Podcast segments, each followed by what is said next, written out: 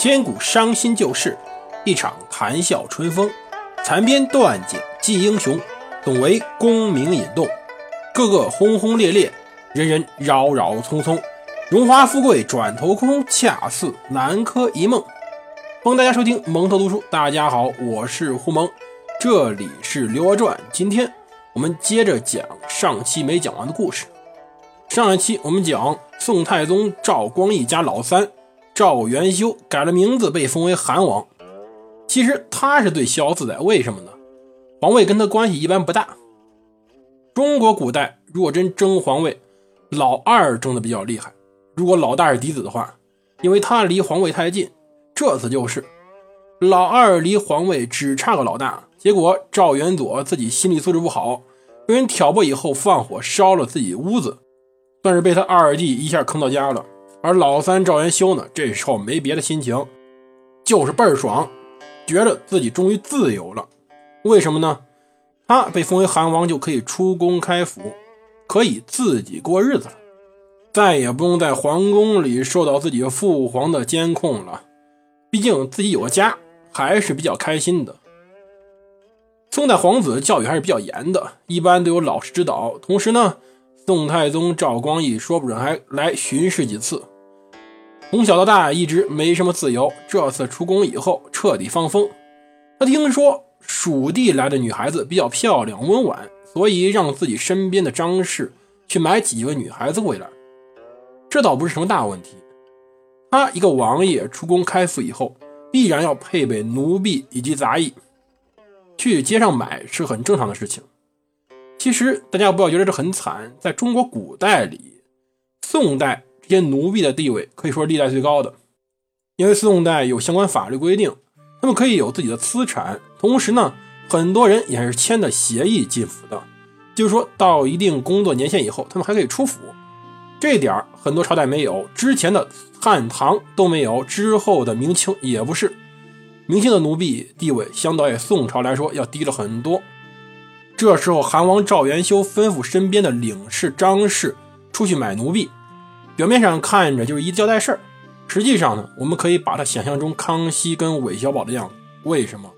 两个人年龄小，这时候赵元修也就十五六岁，甚至还可能是虚岁，说不准才十四五呢。而张氏呢，史书上记载他跟赵元修的时候只有十一，这时候往大了估计十二三、十四五，也是个小屁孩嘛。就等于说自己家主子一合计，好。我要找个蜀地妹子过来，要漂亮的，那我自己小跟班愿出去买去了。那要找谁呢？一来二去，找到了我们之前讲的拱美身上。很有可能张氏之前认识拱美，也光顾过他的店，同时呢，也知道这拱美有一个漂亮媳妇叫刘娥，长得很漂亮，平常在街边帮他招揽生意。同时，偏偏这个时候呢，这拱美过不下去了。具体原因我们不知道，历史书上没写。但是在古代，这种无产阶级，就是说两个人投奔异乡，又没什么活干，只是依着自己手艺干点零散活，开个银匠铺卖卖东西去赚点钱，甚至有可能连税都交不起。那巩美就是一四川银匠，四川过得不好，来开封可能过得更一般。而他刘娥呢，巩美还要养活他。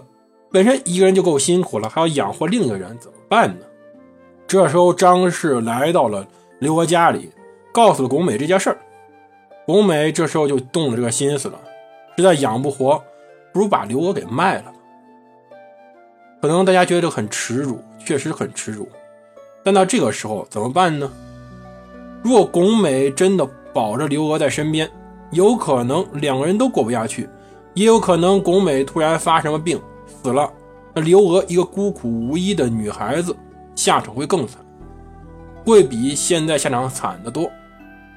至少，至少韩王府是个大人家，让刘娥进王府，不说真的有什么发达的机会，至少过得不会差。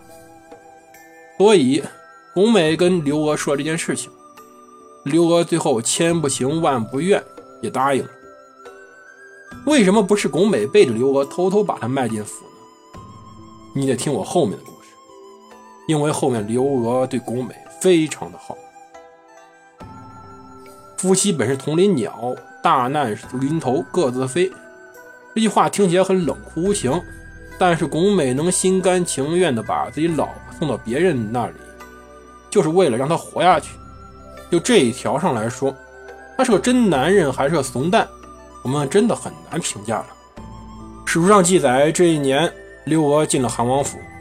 本身而言，这有可能是从一个火坑跳到另外一个火坑的故事。因为奴婢，我们之前虽然提过，宋朝奴婢是有一定法律地位的，但毕竟是给人做奴，有时候莫名其妙死掉不奇怪。同时呢，也没人照顾，低人一等。这可能注定了刘娥从一个自由自在的穷苦姑娘，变成了一个衣食有着落的、没有自由的金丝雀了。但是谁都想不到，这竟然是他人生中命运的一次转机，也可能是否极泰来，实在过不下去了，被逼无奈换条路，竟然荣登人生顶峰。是人生顶峰，没错。从这一刻开始。人生开始一步一步的像升级打怪一般，改变了整个他的人生，也改变了大宋朝的整个历史。首先呢，刘娥进了王府，没地位，他真的什么地位都没有，出身平凡，没有家世，没有背景，连个家人都没有，唯一的家人可能是个老公，那个巩美，他刘娥还不能明着提，就是因为这样，他一进府就知道什么最重要。就是先活下去，活得好，要不然他一切都白费了。刘娥这传奇的一生就此开始改变。他进韩王府不久，韩王赵元修便迷上了他，是迷上了。可能刘娥是赵元修的初恋吧，因为我们从历史书上记载来看，赵元修之后娶正妻那是后面的事儿。宋太宗赵光义给赵元修安排了潘美的女儿，潘美的八女儿。杨家将里那个潘妃实际上是虚构出来的，潘美家确实有人在宫中，只不过呢是嫁给了韩王，但那是后面的事了。这时候呢，赵元修还没老婆呢，他只有刘娥，他天天跟刘娥腻在一起，喜欢透了这个四川妹子。而刘娥呢也善解人意，尤其加上自己身世可怜，也知道什么重要，知道抓住这次千载难逢的机会。可能自己一下就攀高枝了，在这个时候，他可能想的还是能尽快给赵元修生一孩子，然后呢，能不能混上一个侍妾的身份，就如同之前赵姨娘那样，《红楼梦》里的赵姨娘，因为给贾政生了个贾环，所以有了身份，有了位分了，那么自己一生也衣食无忧了。刘娥这时候想的只有这些，没别的。可是呢，这两者。这一生都没实现。其一，刘娥一生都没有生出一个孩子，不管是男孩，连个女孩都没生出来。其二呢，他也没有成功成为当时赵元修的侍妾。为什么呢？其实刘娥这个时候的身份很尴尬，说好听点，她就是个通房丫头，有点像谁呢？有点像当时在《红楼梦》里贾宝玉身边的那群小女孩，跟贾宝玉发生了关系，但是呢。贾宝玉没有娶亲，也没有正式把他们纳为妾，他们就是跟当时男主人发生了关系的丫头而已，非常没地位，随时都有可能被撵出去。当然，这时候赵元修打死他，他也不会动这个心的，巴不得这个刘娥天天待在身边，自己喜欢，加上初恋，又加上刘娥确实很诱人，那么一个十五六岁的小男孩身边有个这么同龄的小姑娘。要你你会撵呢？没人会撵。可是刘娥太受宠，她犯了忌讳了。犯了谁的忌讳呢？倒不是刘娥有什么竞争对手。这时候赵元修估计没几个侍妾之类的东西。赵元修只宠刘娥一人，他犯了赵元修奶娘的忌讳了。王府里面有很多人，其中有的人是当时赵元修的属官。这些属官里，有的名义上是赵元修的属官，实际上是他老师的，比如李沆与李治二李；有的呢，却是赵元修的部下，比如我们之前讲的张琪，那个他的跟班，跟了一辈子的班。那赵元修后面也得有照应的人呐，就在自己的府邸里，这男人可不能照顾他们，而后面就需要一个总管。大概这主管就是赵元修的奶娘，被封为秦国夫人。这个秦国夫人的称号应该是后面追封的，但是不可否认的是，第一，赵元修非常尊敬这位奶娘，因为后来奶娘去世的时候，大概恰逢当时太宗去世，赵元修随后登基称帝，这位皇帝竟然给这位奶娘披麻戴孝。一个奶娘实际上是他仆人，临死之时，一个皇帝竟然能给他披麻戴孝，就证明这个奶娘在这个皇帝心中的重要地位。第二，这位奶娘跟皇家关系非常好，可以随时入宫。因为随后发生的事儿便是，这位秦国夫人入宫，告诉太宗，有个狐狸精正在勾引你三儿子赵元修，把他迷得神魂颠倒的，茶饭不思，甚至伤害到他的身体了。太宗皇帝听说这这还得了，就召见了他的三儿子赵元修，看到赵元修似乎确实瘦了一些，然后就勃然大怒。命令赵元修把这个来路不明的女子撵出宫去。哎，其实吧，一个十五六岁的小男孩胖了瘦了太正常了，真有可能只是人家运动多了呢。但是皇帝发话了，你敢不撵吗？敢。赵元修确实把刘娥撵出宫去了。刘娥刚刚获得安定生活，就此彻底被打破。可是呢？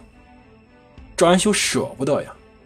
我们后来看这个人呢，赵元修，我们之前不停的提他，他是谁呢？他就是之后的宋真宗。大家如果看后面他的为人，会知道两点：第一，这个人特别的懦弱，但实际上懦弱有一种方式来解读，就是心好心善。刘娥被撵出去，他不舍得，所以变了个法，让刘娥住在张琪家里了，就是之前帮他买。刘娥的那个班当，就是我开玩笑说是康熙跟韦小宝的故事嘛。就康熙让自己的小妾住到韦小宝家里。如果是《鹿鼎记》里，说不准韦小宝都真能把康熙这个小妾给黑了。可是张琪打死也不敢呀。自己家这个说不清道不明到底是什么身份的主母住到自己家里，当个外室，张琪一拍大腿，知道了。这家我没法待了，他住官衙去了。张琪府里随后就只有这一位刘娥住着，他张琪本人在官衙住着，避嫌，男女授受不亲。这时候宋朝虽然没有那么严重，但是自己主子家的爱妾住到自己家里，还是别回家，省了有人议论。万一自己家主子当了皇帝，那以后就是弥天大祸啊！所以张琪以后不是在外面自己的办公室里住，就是在自己外面新租的房子住，反正家里是不回了。而刘娥便住在张琪家里。本身想着这不过是权宜之计，将来皇帝气儿消了，把刘娥接回就行了。然后短期内呢，那赵元修一下班从府里转一圈，从后门打完桃溜出来，到张琪家里与刘娥私会。可是。这临时就临时了好多好多好多年，长到我们谁都没想到，足足临时了十五年。这十五年里，刘娥做了赵元修十五年的外室。当然，相比以前的生活，这里有吃有喝，环境很好。可是这十五年，从十五岁到三十岁，这个女人最为青春靓丽的光华。她天天就在一个府里等着自己的男人出现，可是她没白等。她在当时张琪府里干了一件事情：读书。刘娥就是知识改变命运典型的例子。到底是因为什么呢？不好意思，我们下期还讲不到。这故事已经被我说成一个宋史，后面会提到刘娥到底读书读出来了什么，我们随后再讲。下期。我们来讲个杨家将的故事，谢谢各位收听，再见。